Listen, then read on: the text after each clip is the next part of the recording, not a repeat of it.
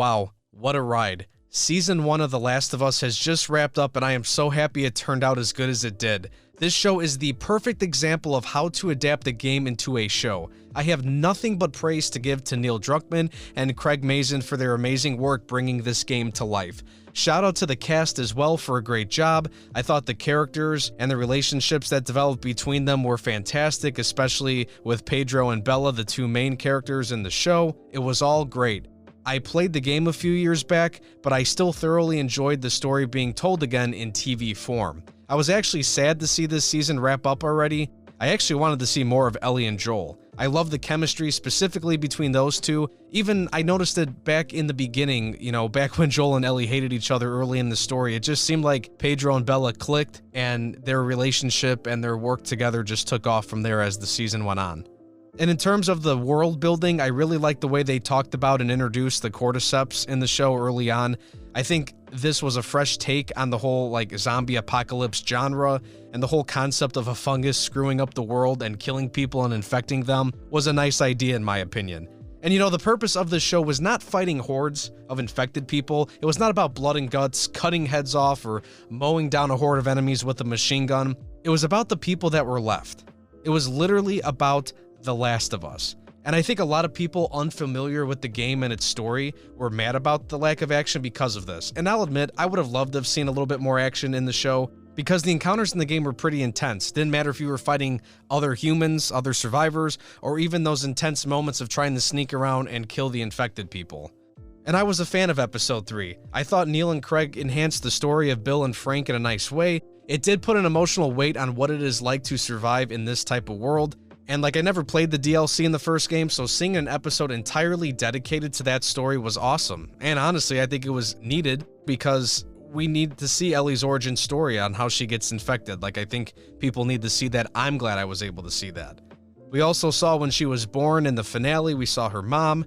The scene in the beginning of the finale also puts more emotional weight on Marlene, the fact that she had to not only kill Ellie's mom, but then save Ellie for basically nothing because of what happens at the end of season 1. It just makes that hospital scene much more emotional, and it makes you kind of feel some type of way about Marlene more than I even felt back when playing the game, even though I felt bad for her then too, because I did not expect that ending to actually happen.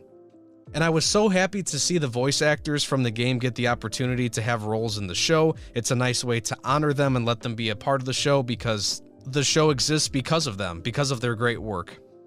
I also loved having this like mixed bag of emotions throughout every single episode. Like one minute you're smiling because of a nice bonding moment between Joel and Ellie, and then the next moment it turns into heartbreak because of a character death, or someone gets bit, or just something unexpected happens, or all of a sudden here comes an encounter and I don't think I felt as emotional as I did during the finale. Despite knowing what happens already, I really felt it when Joel was trying to change Ellie's mind on finishing the journey, and just when you think Joel might have changed for good, he crosses the point of no return and does the unthinkable. He slaughters the Fireflies to save Ellie and basically deny the world of their opportunity to have a cure.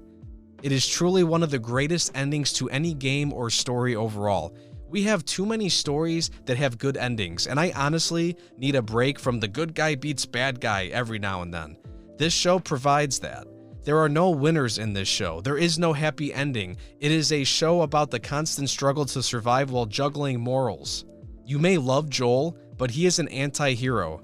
He's a hero to Ellie, but he's also a villain to quite literally everybody else as he tries to protect her and he goes, as we see by the time you get to the finale, you realize he will go to any great length to protect her.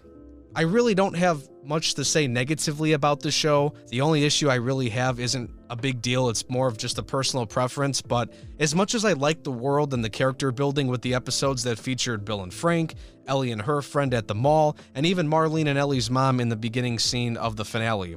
But I wanted to see more of Joel and Ellie. I wish Neil would have created like two brand new episodes that weren't from any major moments in the game. I wanted a little more from Joel and Ellie's perspective. There was so much cool stuff going on in the show, but I believe the spotlight needed to focus on Joel and Ellie just a little bit more than it did. There was a lot of time jumping from one big moment to the next. I would have loved to have seen some stuff that happened in the middle, and again, something brand new that maybe wasn't in the game. Because truthfully, I have all the confidence in the world that Neil and Craig could have cooked up something nicely if they were able to make an episode or two from scratch. But like I said, this is like the only complaint I had with the show, and it didn't really affect my enjoyment. It's just really a personal preference, like I said, just an overall thought. Well, I guess I have one more thing to complain about in regards to the show, but it really has nothing to do with the show. It's about people.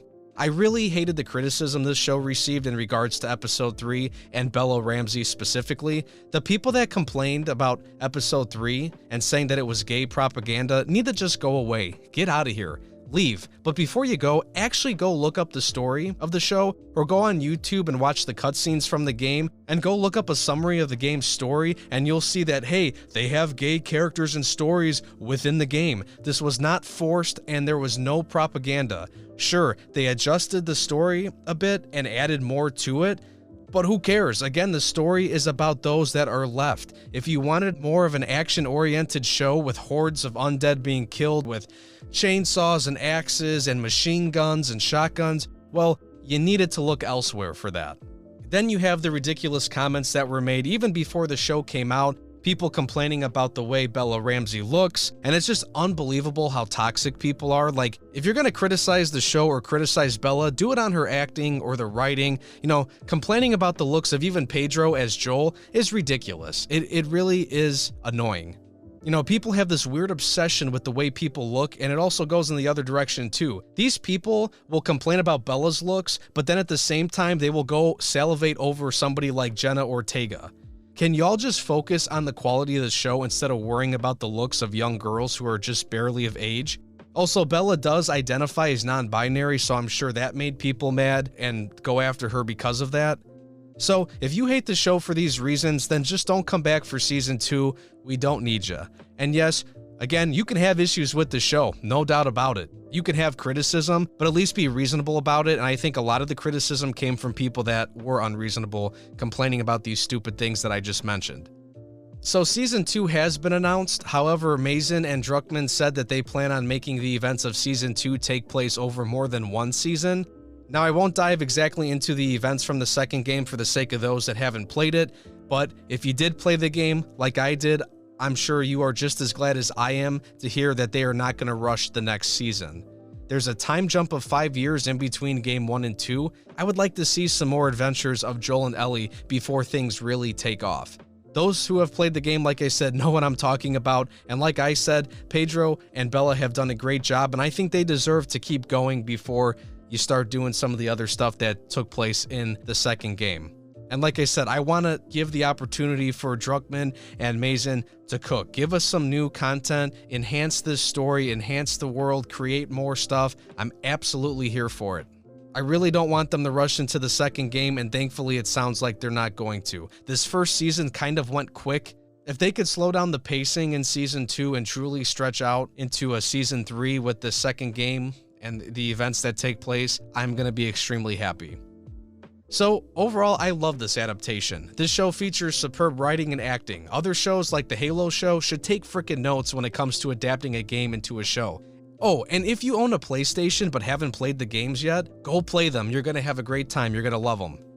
What did you think of the show? Let me know in the comments down below, and then, of course, like and subscribe to the channel for more. Thanks for watching and take care.